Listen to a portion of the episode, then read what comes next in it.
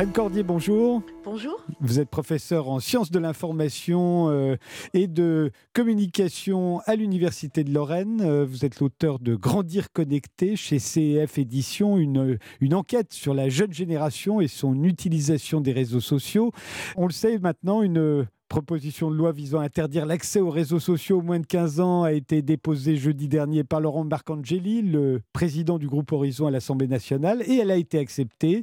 On va en discuter bien sûr à l'Assemblée et au Sénat, mais si elle est votée, cela reviendra à instaurer une majorité numérique, comme on a instauré récemment une majorité sexuelle. Alors vous, qui les connaissez bien, euh, ces préados, euh, Anne Cordier, vous en avez interrogé beaucoup pour votre livre. Euh, qu'est-ce que vous en pensez, vous? Bah, votre introduction, elle est tout à fait pertinente en fait. C'est-à-dire que je comprends à la fois l'inquiétude que l'on peut avoir, notamment en tant qu'adulte, bien sûr, face aux réseaux sociaux et à de potentiels usages problématiques, et en même temps, j'ai une véritable aussi inquiétude euh, en pensant à ces adolescents que je rencontre encore et qui euh, s'informent via les réseaux sociaux numériques, euh, découvrent des règles de sociabilité aussi entre eux. Et je me dis que voilà, cette majorité numérique à 15 ans va aussi être quelque chose de très compliqué finalement à opérationnaliser. On veut protéger leur santé mentale. Est-ce que la santé mentale des préados est, est menacée par les réseaux sociaux d'après vous? Non, pas par les réseaux sociaux, mais par euh, des activités qui peuvent euh, mettre en euh, danger la santé mentale d'un individu, mais que, que ça passe par les réseaux sociaux ou par autre chose. Enfin, les réseaux sociaux en soi ne sont pas le danger absolu que l'on peut parfois nous faire croire. On veut également les protéger du cyberharcèlement. Euh, le harcèlement euh, scolaire n'est pas né avec les réseaux sociaux, il a toujours existé. Mais est-ce que ça a amplifié le phénomène euh, Comme ça l'a amplifié d'ailleurs chez les adultes. Hein? Ça a amplifié le harcèlement à l'encontre de ceux qui nous déplaisent ou qui sont voués à la vindicte populaire? Bah, de fait, le, le, cyberharcèlement permet au harcèlement de se poursuivre. Et la porosité des espaces-temps vous, ne pouvez plus, euh, à 17h ou 18h, en quittant le collège et le lycée, euh, vous dire euh, que vous êtes, entre guillemets, tranquille, puisque avec les, réseaux sociaux, le, le, harcèlement va se continuer. Il n'empêche que, vous l'avez bien dit, le cyberharcèlement est une caisse de résonance du harcèlement. Ce n'est pas en évitant l'accès aux réseaux sociaux qu'on réglera le problème fondamental de base qui est le harcèlement et euh, les, difficultés du vivre ensemble euh, plus largement dans la société. Alors, euh, plus généralement, pourquoi cette génération passe-t-elle autant de temps sur son téléphone portable et sur les réseaux, y compris à l'école et au collège où c'est pourtant interdit? Je l'ai dit, vous en avez interrogé beaucoup pour écrire votre livre. Qu'est-ce qu'ils y font? Qu'est-ce qu'ils vous disent? Ils y font euh, beaucoup, beaucoup de choses et bien plus que ce que l'on dit euh, finalement. Les réseaux sociaux, c'est euh, un élément de plus dans un espèce de cocktail de socialisation adolescente qui est fait de sociabilité, d'accès à l'information, de partage d'informations, de découverte culturelle, musicale et de pratiques vidéoludiques aussi. Hein. Et euh, en réalité, euh, les réseaux sociaux intègrent, si vous voulez, cette dynamique de vie à l'adolescence. Quand vous me demandez, euh, mais finalement, comment ça se fait qu'ils y sont autant, j'ai presque envie de vous dire, mais et vous Parce que en fait, c'est un peu la même chose. Enfin, on est, on a tous intégré à nos pratiques de vie, à la fois quotidiennes, professionnelles et sociales, les réseaux sociaux numériques et ce fameux objet smartphone qui est un objet de convoitise quand vous me demandez aussi ce qu'ils disent, mais il y a aussi ça, c'est-à-dire qu'il y a aussi euh, le sentiment d'appartenir et d'être inclus socialement à la société et au groupe euh, adolescent euh, via l'inscription à des réseaux sociaux ou plus largement les activités numériques. C'est souvent ce qui, ce qui étonne le plus les adultes, hein, c'est de se dire au fond, ils sont reliés les uns aux autres euh, par le téléphone portable. Or, euh, nous, euh, quand on était enfant, on socialisait aussi, mais on socialisait sans téléphone portable et sans réseaux sociaux. Et pourtant, on formait, nous aussi, des réseaux. Alors, est-ce qu'ils ne pourraient pas revenir au XXe siècle C'est un peu ce qu'on leur demande. On se dit, après tout, on s'en est bien contenté. Nous, ils peuvent peut-être s'en contenter aussi. Oh Oh non je, vois, je vois votre argument, mais j'ai envie de vous faire plein de comparaisons. Enfin, euh, euh, on pourrait tous revenir à, un ancien temps qui ne serait absolument pas adapté au, temps actuel. Est-ce euh, véritablement ce que l'on souhaite? Enfin, je, ne pense pas hein, vraiment hein, qu'on puisse être un adolescent aujourd'hui comme on l'a été il y a 20 ans et, il y a 40 ans. Et, et en même temps, ça ne veut pas dire que c'est une adolescence qui est moins bonne, qui est moins riche, qui est plus dangereuse même. Et les réseaux sociaux numériques, on a tendance, et alors particulièrement là, euh, euh, en ce moment, en parlant de la majorité numérique, on a tendance euh, à n'y voir que ce qui est négatif, que, ce, que ce qui s'y passe de négatif, alors qu'on oublie que c'est un accès à l'information, que c'est un moyen d'interagir, que beaucoup d'adolescents et d'adolescentes expliquent aussi que c'est un moyen pour elles et pour eux euh, d'échanger et de euh, d'évoquer des questions qui sont peu prises en charge finalement euh, par les adultes, comme les questions de genre, de sexualité, mais aussi les questionnements politiques qu'ils peuvent se poser et qu'ils trouvent via les réseaux sociaux numériques. Mais c'est peut-être aussi ce qui fait peur aux adultes. On fait une pause, Anne Cordier, on se retrouve tout de suite après. 9h, 10h, c'est arrivé demain avec Frédéric Tadei sur Europe 1.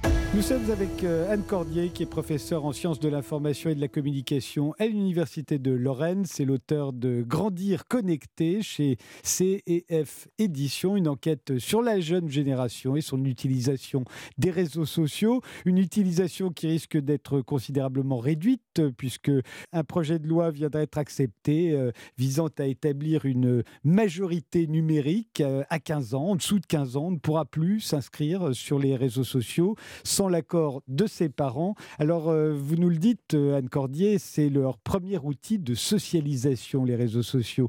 Et, pour une bonne et simple raison, c'est qu'ils sont gratuits. Hein.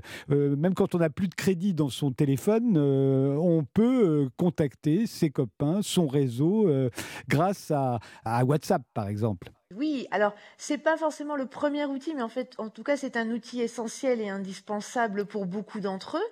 Alors là, de fait, je vois très bien ce que vous pointez. Et bien sûr, on sait aussi, et il faut pas l'oublier, euh, ce sont des objets de consommation.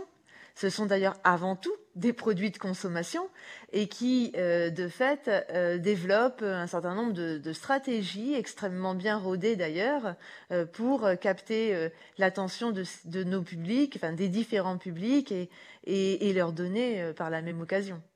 Vous l'avez dit, ils s'informent beaucoup sur les réseaux. Et si oui, est-ce qu'ils s'informent bien ou est-ce qu'ils s'informent mal? C'est-à-dire, évidemment, est-ce qu'ils sont conscients qu'il y a un problème de fake news, par exemple?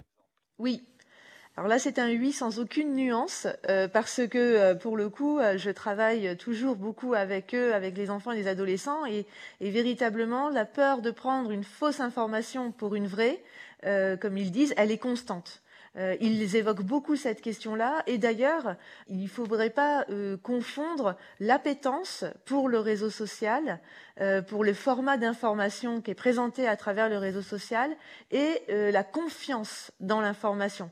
C'est-à-dire qu'ils disent beaucoup préférer un format médiatique qui va passer par les réseaux sociaux, mais ils disent aussi beaucoup avoir beaucoup de réserves quant à la confiance à accorder à ces formats. Ce qui inquiète le plus euh, les adultes, c'est le temps qui passent euh, euh, les préados sur, sur les réseaux sociaux. Alors d'abord, est-ce que vous avez une idée du temps qu'ils y passent? Est-ce que, est que ça les empêche de dormir? Vous avez donné des exemples hein, dans Grand Tir Connecté. Il y en a certains qui, qui le reconnaissent d'ailleurs qu'ils y passent trop de temps. Mais est-ce que, est que ça les empêche de se concentrer sur autre chose? Est-ce que ça les empêche de lire, de lire des livres notamment? Alors la question du temps, c'est vraiment euh, une question qu'il se pose euh, beaucoup et dont il parle énormément. Et je suis frappée d'ailleurs même depuis Grandir Connecté euh, de la place qu'a prise la question du temps dans les échanges avec eux. ils insistent beaucoup sur la peur de, de, perdre la maîtrise finalement. Ils disent beaucoup, là là, je, me, je suis capté, je suis dedans et j'arrive plus à en sortir. Donc ça, ils l'expriment et ils l'expriment très vite et très jeune. Euh, ce qui prouve que pour le coup, ce ne sont pas les crétins digitaux, entre guillemets, dont on les qualifie parfois, hein, pas du tout, puisqu'ils en ont conscience. Ensuite, euh, la question des pratiques, euh, le sommeil par exemple, là on a un certain nombre d'études hein, qui, montrent quand même une difficulté de l'endormissement liée à l'usage de, à, des activités avec objets connectés hein, de façon plus générale avant le, sommeil et qui retardent finalement l'endormissement, d'où les conseils hein, qui sont souvent donnés de, par exemple, cesser les activités hyper stimulantes avant le sommeil pour le favoriser. Euh, donc voilà. Ensuite, euh, pour la question de la lecture, alors là c'est beaucoup plus complexe. Euh, il faut peut-être perdre cette image épinale du petit enfant blondiné avec son petit album dans la collection Rouge et Or, mais ça n'empêche qu'ils lisent, ils lisent beaucoup, ils lisent bien plus qu'on ne le dit. Euh, mais ils lisent aussi euh, des, sur des, des supports qu'on ne voit pas. Euh, par exemple, moi j'ai observé beaucoup d'élèves dans des collèges qui vont au CDI sur l'heure du midi et qui lisent des scans d'animés, donc un peu comme des mangas si vous préférez, en, en, en, ligne. et ça, c'est de la lecture, c'est de la vraie lecture. simplement, elle échappe souvent au regard des adultes. Et ça, ça passe aussi par les réseaux sociaux numériques. C'est un accès à la lecture pour beaucoup d'entre eux. Dernière question, Anne Cordier. Euh, un des réseaux sociaux préférés des moins de 15 ans, c'est TikTok. On peut même dire que c'est au préado que TikTok doit son succès mondial. 1,7 hein. milliard d'utilisateurs actifs revendiqués par la plateforme. Or, TikTok est chinois. Aux États-Unis, euh, ça suscite une certaine paranoïa, c'est le moins qu'on puisse dire. Son usage est d'ores et déjà interdit sur les téléphones professionnels des fonctionnaires de l'État fédéral. Pareil au Canada, pareil à la Commission européenne, pareil au Parlement européen. En On vient de créer une commission d'enquête. Euh, mais ce n'est pas tout. On parle d'interdire carrément TikTok. Euh, qu'est-ce que ça vous inspire et, comment le prendraient les ados? Alors là, par contre, comment ils le prendraient? Je pense que ce serait un petit peu difficile euh, à vivre pour eux.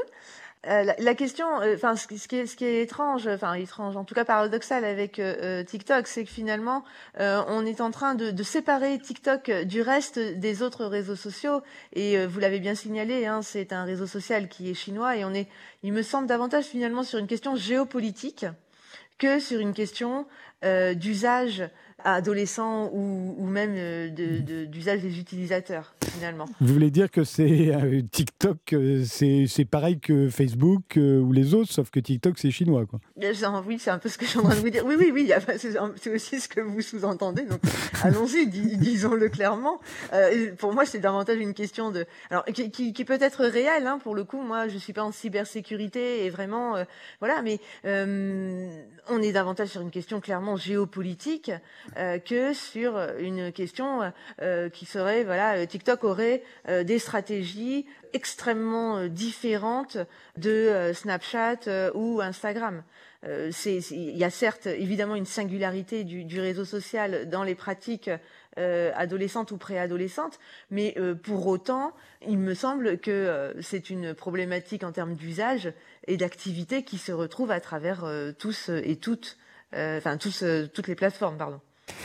Merci beaucoup euh, Anne Cordier d'avoir été avec nous ce matin. Euh, je renvoie à votre livre, hein, il est passionnant, Grandir connecté, c'est paru chez C&F Éditions. Merci. Et j'en profite pour vous rappeler que le Club de la presse, c'est du lundi au jeudi à 8h45 dans Europe 1 matin autour de Dimitri Pavlenko, euh, des éditorialistes, débattent de l'actualité. Et eh bien demain matin, ce seront Géraldine Vosner du Point et Charlotte Dornelas de Valeurs Actuelles. Et dans un instant, nous, on va parler de Napoléon III avec euh, l'historien Maxime Michelet. Et vous allez voir, Napoléon III, c'est aussi de l'actualité.